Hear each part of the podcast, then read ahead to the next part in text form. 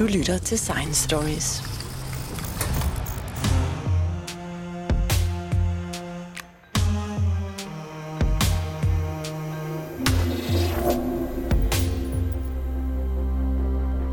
Professor Morten Mildal, først og fremmest vil jeg sige rigtig tillykke med Nobelprisen. Det er helt fantastisk. Tusind tak. Det er en enorm ære at have fået den pris. Ikke kun for mig, men også for de mange kollegaer, som har været med undervejs til at udvikle det her klikkemi, som vi har fået prisen for. Men det er præcis 25 år siden, jeg sad med Jens Christian Skov i studiet. Hvorfor skulle der gå 25 år, før vi fik en Nobelpris igen? Altså en Nobelpris i kemi er ikke nem at få, fordi der er rigtig mange universiteter i verden, hvor der sidder ualmindeligt dygtige forskere. Og øh, vi bygger jo alle sammen på skuldre af giganter, og giganterne er der rigeligt af rundt omkring i verden. Så det er ikke så tit, at Danmark har chancen for at komme med på det verdenskort. Og noget af det skyldes i vores tilfælde faktisk, øh, at vi var meget observante og oplevede nogle tilfældigheder, som ledte til, at vi fandt øh, denne her klikreaktion. Ja, hvad var egentlig baggrunden altså for, at I overhovedet kom dertil?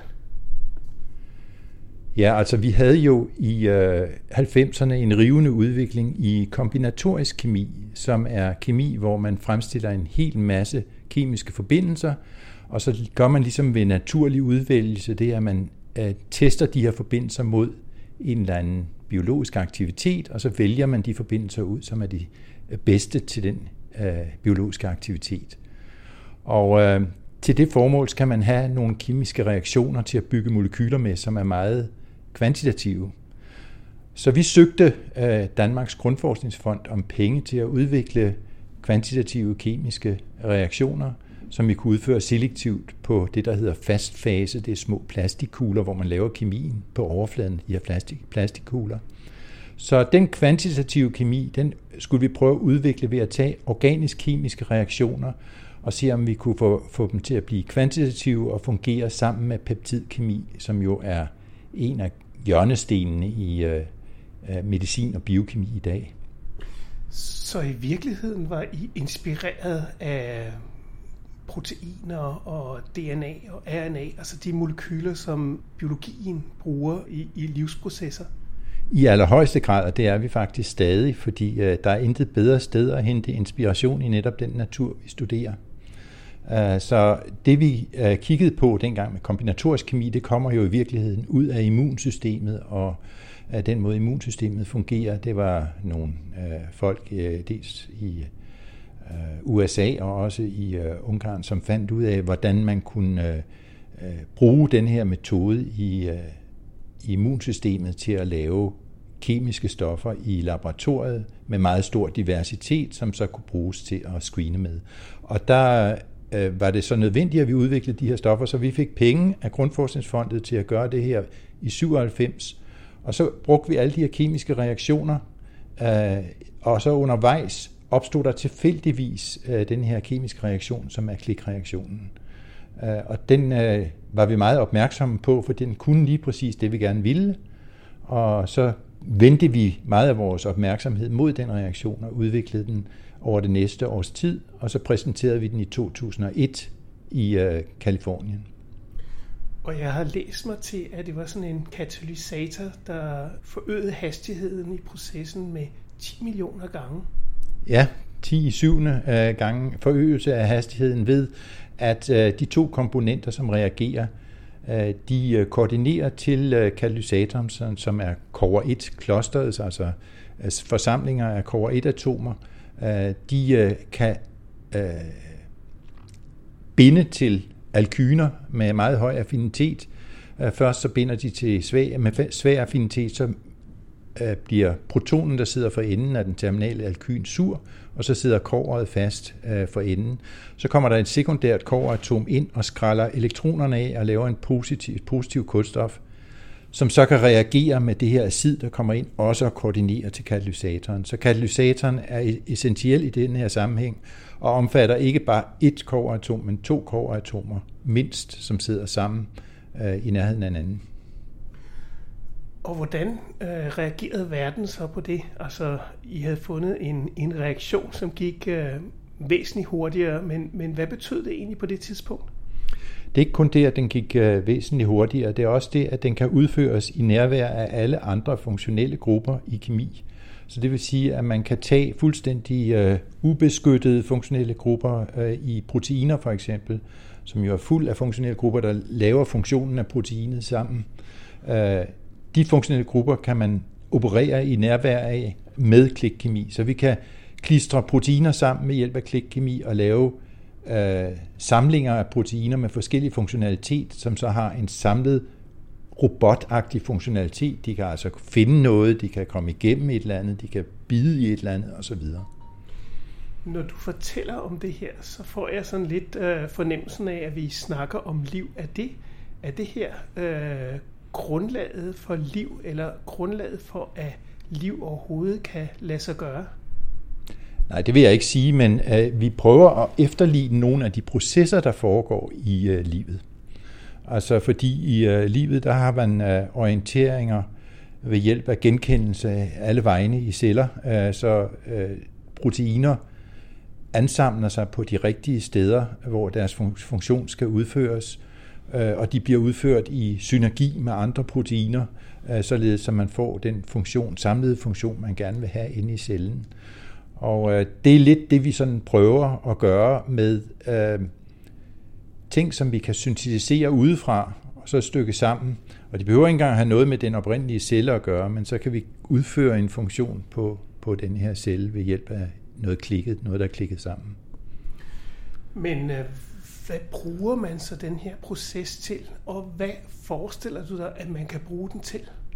Den bliver allerede brugt. Jeg tror ikke, der er nogen kemikere med respekt for sig selv, der ikke har lavet klikkemi. Øh, der er altså, jeg mener, vi er millioner af kemikere i verden. Øh, de bruger alle sammen klikkemi. Vi bruger den selv dagligt i dag. Øh, vi bruger den, som du kan se på vores computerskærm her, øh, til at sammenstykke proteiner, sådan så de har den rigtige struktur. Altså, vi kan lave nogle klikbroer i proteinet, som holder en bestemt tredimensionel struktur af proteinet. Øh, så det er en ting, som vi bruger det meget til. Det kan også bruges til at lave nye materialer med. Øh, det kan bruges til at kode overflader med. Så vi har en øh, overflade, så har vi et funktionelt molekyle med en alkyn og et med acid på overfladen, og så kan vi binde dem til hinanden meget, meget effektivt ved hjælp af klikkemi. Og så er der klikkemi i celler, og det er måske ikke den samme klikkemi, som vi har opfundet, men en klikkemi, der er afledt af den. Der er to slags klikkemier, der bliver brugt meget til det. Det ene, det er det, der hedder spark, som også er en reaktion mellem alkyn og et acid, men i stedet for at bruge kover, så laver man en spænding af alkynen, sådan, så den gerne vil af med sin energi, og det kommer den ved at reagere med acidet. Øh, den er ikke nær så selektiv som koverklikreaktionen, men den er til gengæld kompatibel med biologi, hvilket kover 1 måske ikke er i samme grad. Hvis vi går tilbage til det tidspunkt, hvor du opdagede den her forbindelse, der vidste man jo slet ikke, hvor det her ville føre hen. Og det var måske også lidt af en tilfældighed. Ja, altså det der skete, det var, at min uh, Ph.D.-studerende Christian Tornø, han arbejdede på en reaktion, uh, hvor man tog en aminosyre og lavede den om til en acidosyre, og så lavede man et øh, syreklorid, som er en kraftig aktivering af carboxylsyren. Øh, det kan man i nærvær af acid og ikke andre beskyttelsesgrupper af aminer. Øh, og der kunne man så koble det her syreklorid med alkyner, tænkte vi, ved hjælp af kover 1, som laver acetylid, og så kobler man de to sammen, og det skulle fungere som fod i hose. Men Christian kunne slet ikke få det til at fungere, øh, og kom og sagde, at han ville gerne opgive sit projekt, for det kunne bare ikke lade sig gøre. Og så kiggede vi på det, og så fandt vi ud af, at den her triazol altså var dannet, og den er dannet kvantitativt, uden at røre ved det her meget reaktive syreklorid. Så det betyder jo, at øh, vi har en reaktion, som er fuldstændig selektiv og kan lade sig gøre i tilstedeværelse af noget af det mest reaktive, vi har i laboratoriet. Noget af det, jeg ofte hører forskere tale om, det er, at de har gjort en eller anden rigtig spændende opdagelse, men de kan ikke lige arbejde videre med den, fordi det er ikke det, der står i deres arbejdsplaner. Og det er helt præcis korrekt det der, men der var vi så heldige, at vi har fået penge fra Danmarks Grundforskningsfond, som har en af deres politikker er, at øh, de øh, ønsker, at man har 30% nye ting hvert år, når de kommer til deres årlige møde øh, med forskningscentrene, så beder de om 30% nye ting, som man ikke har tænkt at præsenteret før. Øh, og det var jo så lige præcis det, vi gjorde, så vi fik lov til at arbejde så meget, vi havde lyst til med klikkemi, eller kunne tillade os det. Og Christian kunne så præsentere i øh, Kalifornien øh, det her resultat efter kun et halvt år. Og det var jo meget spændende, og jeg er sikker på, at der er mange, der har set det ved den lejlighed der. Men det er ikke sikkert, at man har tænkt, at det var et øh, Nobelpris-arbejde, øh, der var der på den poster, fordi øh, det viser sig jo i løbet af mange år, øh, om det er noget, der har betydning for samfundet, om det er noget, der har anvendelsesmuligheder inden for feltet osv. osv. Men man kan sige, at klikkemi, det bruges altså af materialeforskere, det bruges af nanoforskere, det bruges af kemikere, det bruges, ja, selv i fysik bruger man klikkemi. Alle vegne kan man bruge klikkemi til at sammenstykke ting, man ellers ikke kan klistre sammen selektivt. Og jeg har hørt det populært omtalt som sådan en slags uh, Lego-klodser, så man bare kan, kan putte dem oven på hinanden.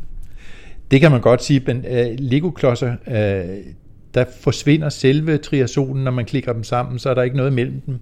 Det er der jo her, så hvis vi kigger på de her to for eksempel, her har vi en Pac-Man, og her har vi Pac-Man spøgelset, og uh, de svømmer rundt hver for sig. De kan ikke noget hver for sig, men hvis vi uh, nærmer til hinanden, så kan vi ligesom høre, at de klikker sammen, og så fungerer de to med hinanden, og funktionerne er nu kombineret i et molekyle.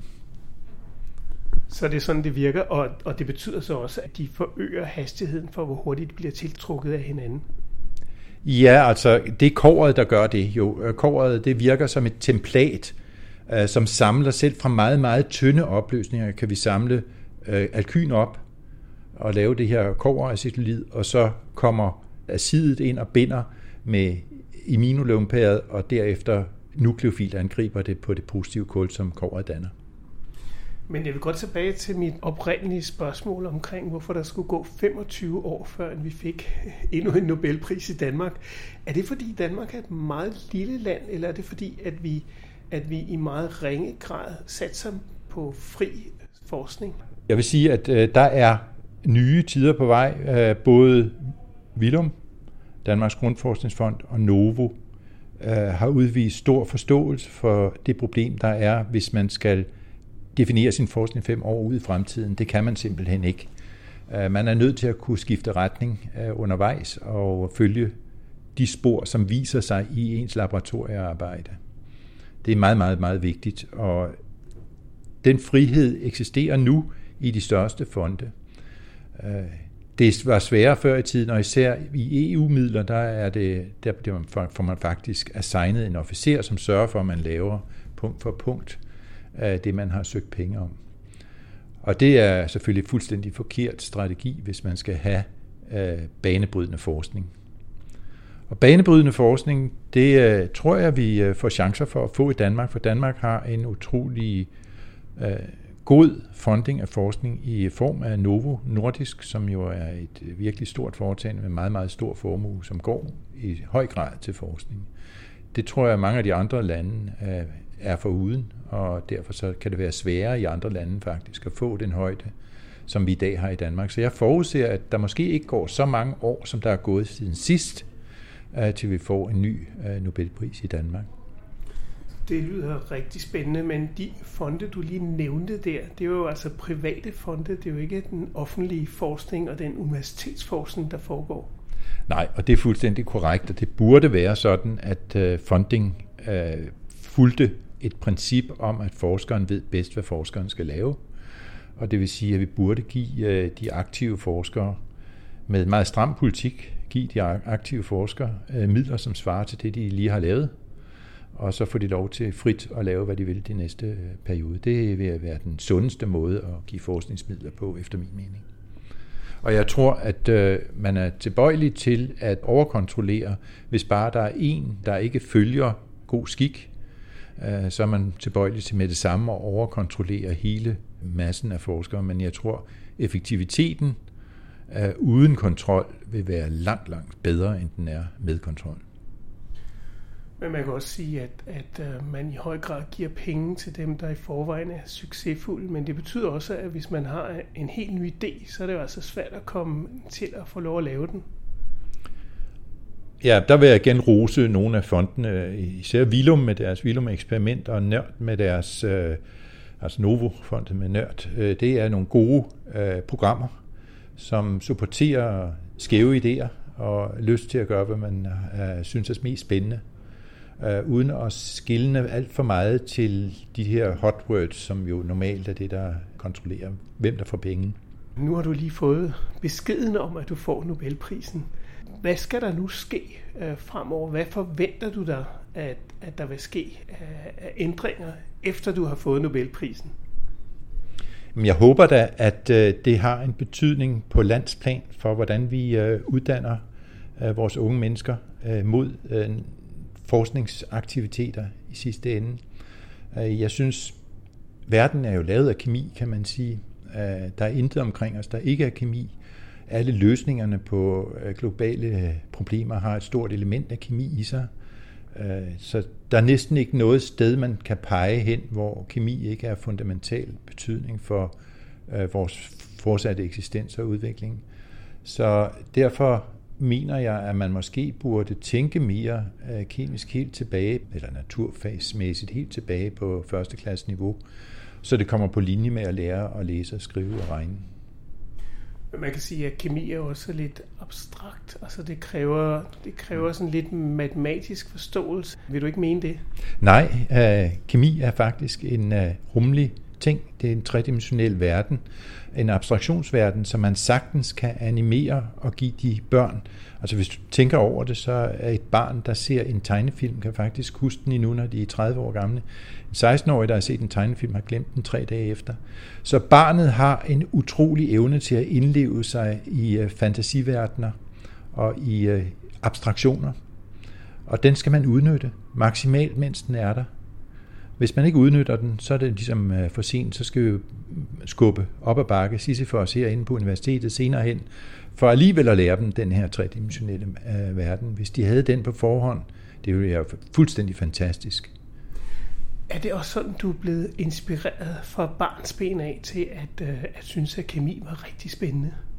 Ja, jeg gik jo ud på DTU og læste til øh, ingeniør og så til Ph.D. efterfølgende. Og øh, jeg fandt interessen for kemi midt i mit studie. Det var imellem kemi og øh, programmering. Jeg elskede at programmere. Og gør jeg stadigvæk. Jeg laver masser af programmer i dag til dataanalyse kontrol af instrumenter osv. Øh, men kemien var ligesom den virkelighed, vi er i, og det var det billede, der fangede mig. Og så synes jeg, det var virkelig interessant at ligge og drømme om natten om øh, de her kemiske univers, de her figurer, som man havde inde i hovedet. Det har jeg altid godt kunne lide. Det er et meget kreativt job i virkeligheden. Jeg kunne læse i uh, aviserne allerede dagen efter, du fik Nobelprisen præsenteret. Uh, der var du allerede i gang med at undervise igen. Er det noget, du vil holde fast i? Ja, det er det, fordi jeg synes, at uh, vi skylder faktisk hele samfundet, at vi laver kandidater, som kan det bedst mulige, når de kommer ud herfra. Og øh, det er det, vi prøver på, altså at lære dem virkelig grundig organisk kemi, øh, som den sidste olie, inden de forlader stedet her. Så det er en stor opgave for mig. Jeg fik den sidste år og gennemførte sidste år med stor succes. Nu ved jeg ikke, hvor meget tid, der bliver taget fra min undervisning her, men jeg prøver stadig at få det til at køre, og vil gerne prøve igen at lave øh, en undervisning, som giver en virkelig god forståelse hos de studerende af kompleks organisk kemi så de kan gå ud og støtte vores farmaceutiske industri, så de kan blive forskere, der laver nye opdagelser. Man kunne også forestille sig, at du selv fik lidt mere forskningsfrihed til at, at lave nogle rigtig spændende ting. Hvad ville det for eksempel være? Altså, vi arbejder i øjeblikket på at lave en helt ny klasse af proteiner, hvor vi arbejder med mange unaturlige aminosyre. Og så har vi brudt nogle principper omkring proteinfoldning, som vi så prøver at øh, etablere nye strukturelle molekyler, som vi kan lave syntetisk, og som har biologiske funktioner. Øh, så det er, det er det, vi laver i øjeblikket. Så har jeg et område, som jeg desværre ikke kan snakke om endnu, som jeg synes er sindssygt spændende, så det kommer senere. Det glæder jeg mig rigtig meget til at høre mere om. Men vilkårene for at arbejde med de her ting, også de nye ting, de er altså til stede her i, øh, i Danmark. Ja, altså vi har virkelig gode arbejdsforhold øh, i, på Københavns Universitet som forskere, vil jeg sige. Så længe vi formidler, der er nogen, der har svært ved at formidle end andre, øh, og det har vi jo lige snakket om, hvordan man kunne gøre op med det øh, problem, sådan så at midlerne blev brugt der, hvor de bliver brugt bedst. Alt i alt vil jeg sige, at øh, vi har rigtig gode forhold, og rigtig gode forhold til de studerende også, så vi har mulighed for at have et laboratorium, hvor de studerende kan gå og udvikle deres evne til at lave kemi i praksis, for det er kemi i praksis, øh, der er brug for ude i industrien, hvor vi skal lave de stoffer, der skal til for at udvikle nye lægemidler, for at øh, lave nye katalysatorer, altså som Halter Topsø for eksempel øh, fremstiller på uh, ammoniaksiden eller på andre områder. Så cracking eller hvad det nu kan være, de laver katalysatorer til. Men nu snakkede du om, at, at man skulle til at have, have kemi helt ned i de mindste klasser, fordi det faktisk uh, kunne forklare spændende ting, og du mente, at man kunne uh, bruge det til at illustrere sammenhæng og så videre i, i verden. Synes du, at folk generelt forstår kemi for ringe, eller forståelsen af kemi er for ringe? Uh, og er den blevet værre inden for den uh, periode, hvor du har arbejdet med kemi? Jeg vil ikke sige, at den er blevet værre eller ringere. Øh, jeg synes, at øh, kemi bare aldrig har haft den helt store appeal. Øh, I skolen der er det måske mere fysik, der fanger i naturfag. Øh, kemi er lidt besværligt, fordi øh, våd kemi kræver laboratorieplads osv. Så derfor er det ikke nemt at undervise, men på den anden side, så har man jo i dag, og det tænker jeg, man kunne gå i gang med allerede i morgen, øh, muligheden for at lave animationer, som er det, der fanger de unge mennesker allermest. Altså, der er intet, der fanger som animationer eller spil, for den sags skyld. Så jeg tænker, man kan sagtens øh, lave nogle aktiviteter, som kan bringe øh, rigtig forståelse af kemi i tre dimensioner ind i skolearbejdet. Det vil give en, en, en langt bedre forståelse for, hvordan man bruger kemi og hvordan man bruger øh, kemiske processer. Ja, det er jo et spørgsmål øh, om senere hen at øh, kunne danne forbindelser ind i hjernen, associere imellem den viden, man har om det ene og det andet og tredje, og de hukommelser, man har øh, fra barnsben af, hvor man blev forvist øh, rumlige strukturer, som bevægede sig, som gjorde ting med hinanden. Og børn er sindssygt dygtige til at huske, og især at huske billeder. Jeg ved ikke, du kender sikkert fra dig selv, hvis du tænker tilbage på din barndom, så har du nogle klare billeder fra den gang. Du har måske mindre klare billeder fra din øh, ferie på Mallorca for 10 år siden. Ikke? Du lytter til Science Stories.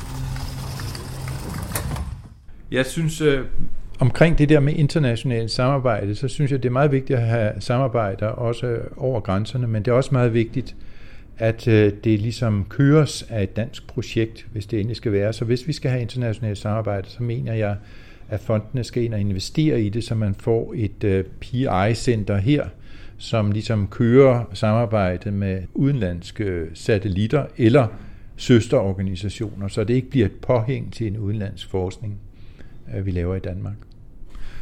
Så du mener simpelthen, at vi skal investere i at ja, være i stand til at tage initiativet? Vi har så mange uh, penge i Danmark, at uh, det vil ikke være svært at få at, at investere i den forskning, der kan give den højeste klasse af international anerkendelse på lang sigt. Og det er for eksempel i sammenhæng med European Research Council og nogle af de organisationer, som netop giver penge til med store frihedsgrader. Ja, der skal man selvfølgelig også søge. Det er lidt mere besværligt rent byråkratisk at få penge fra EU, er min erfaring. Men øh, det er selvfølgelig en virkelig øh, vigtig øh, source for, for midler. Det er ikke så nemt, synes jeg, for danskere at få del i EU-midler. Det sker. Vi har haft nogle i Aarhus, vi har også haft nogle midler her, men de store midler i EU er svære at få i Danmark, ligesom det er svært at få en Nobelpris. Men det betyder så også, at forskningen bliver styret mere stramt, når man laver et, et stort internationalt samarbejde. Så har man ansvar for, at man skal følge nogle bestemte øh, retninger, fordi det bliver ligesom skrevet ind i kontrakten fra starten af. Jamen, det er også lidt derfor, jeg mener, at Danmark skal være øh, ligesom kontrollerende i de her internationale samarbejder, hvis de kan. Altså, hvor Danmark indgår, vil det være super, hvis at for eksempel Novofondet laver et center med PI-center med øh, satellitter øh, fra udlandet med på. Der, hvor jeg tænker, at udenlandsk øh, islet kunne være rigtig betydningsfuld, det er, hvis vi begyndte at udnytte noget af al den kapacitet, der ligger i de unge mennesker, der kommer fra udlandet Øh, i højere grad. Altså vi har mulighed for postdoc, vi har mulighed for Ph.D., og vi har mulighed for at få studerende, som allerede er delvis uddannet her til Danmark, fordi vi har så god en uddannelse, som vi har. Og det skal man udnytte, fordi al erfaring viser, i hvert fald fra min tid her, viser, at de udenlændinge, der kommer, meget gerne vil blive og bidrage til det danske samfund øh, på en, over en bred kamp. Dem, der er rejst hjem, er alle sammen nogen, der stort set er blevet sparket ud af Danmark. Så der er et, et kæmpe reservoir ude præcis, i verden, som præcis, man kan bruge. Præcis, og det er, øh, som det er i øjeblikket, fordi vi ikke øh, bruger mere øh, ressource på at undervise i naturfag, og især i kemi op igennem skolen, så er det faktisk svært at få nok danske studerende ind i de her meget, meget vigtige fag. Det er simpelthen fordi forberedelsen er for ringe, så, så de får aldrig interessen. Præcis, og, øh, og det er ikke kun øh, Øh, i skolerne, er det er et problem. Det er også på vores uddannelse, at de lærere, som skal undervise øh, de unge mennesker, og det er også i gymnasierne, at øh, vi ikke gør nok ud af kemi. Kemi er ligesom side, side, et sidesat fag i forhold til biologi, i forhold til andre naturfag. Så jeg synes, det er meget vigtigt, at vi fokuserer på kemi, fordi kemi er alt. Nu står du jo på toppen af din karriere og har, har opnået det ultimative mål, man næsten kan opnå som forsker. Hvordan er, er Danmarks øh, situation i forhold til udlandet? Altså, hvor konkurrencedygtige er vi? Altså, hvad kan vi i forhold til dem, vi sammenligner os med? Jamen altså, øh, Danmark er rigtig dygtig, men vi har ikke de samme større centre inden for et meget snævert område, som man for eksempel ser i USA. Og det er jo en af grundene til, at det er svært at, at være konkurrencedygtig. Vi har så øh, nogle centre, som er måske spredt over flere områder, fordi man skal selv dække sig ind med de perifere øh, discipliner osv. Øh, men jeg tænker, at øh, Danmark er rigtig gode, øh, og jeg tror, at der er en øh, god fremtid for dansk forskning, hvis vi gør det rigtigt. Tak skal du have, Morten Meldal. Det var rigtig, rigtig spændende. Selv tak. Det var hyggeligt at snakke med dig.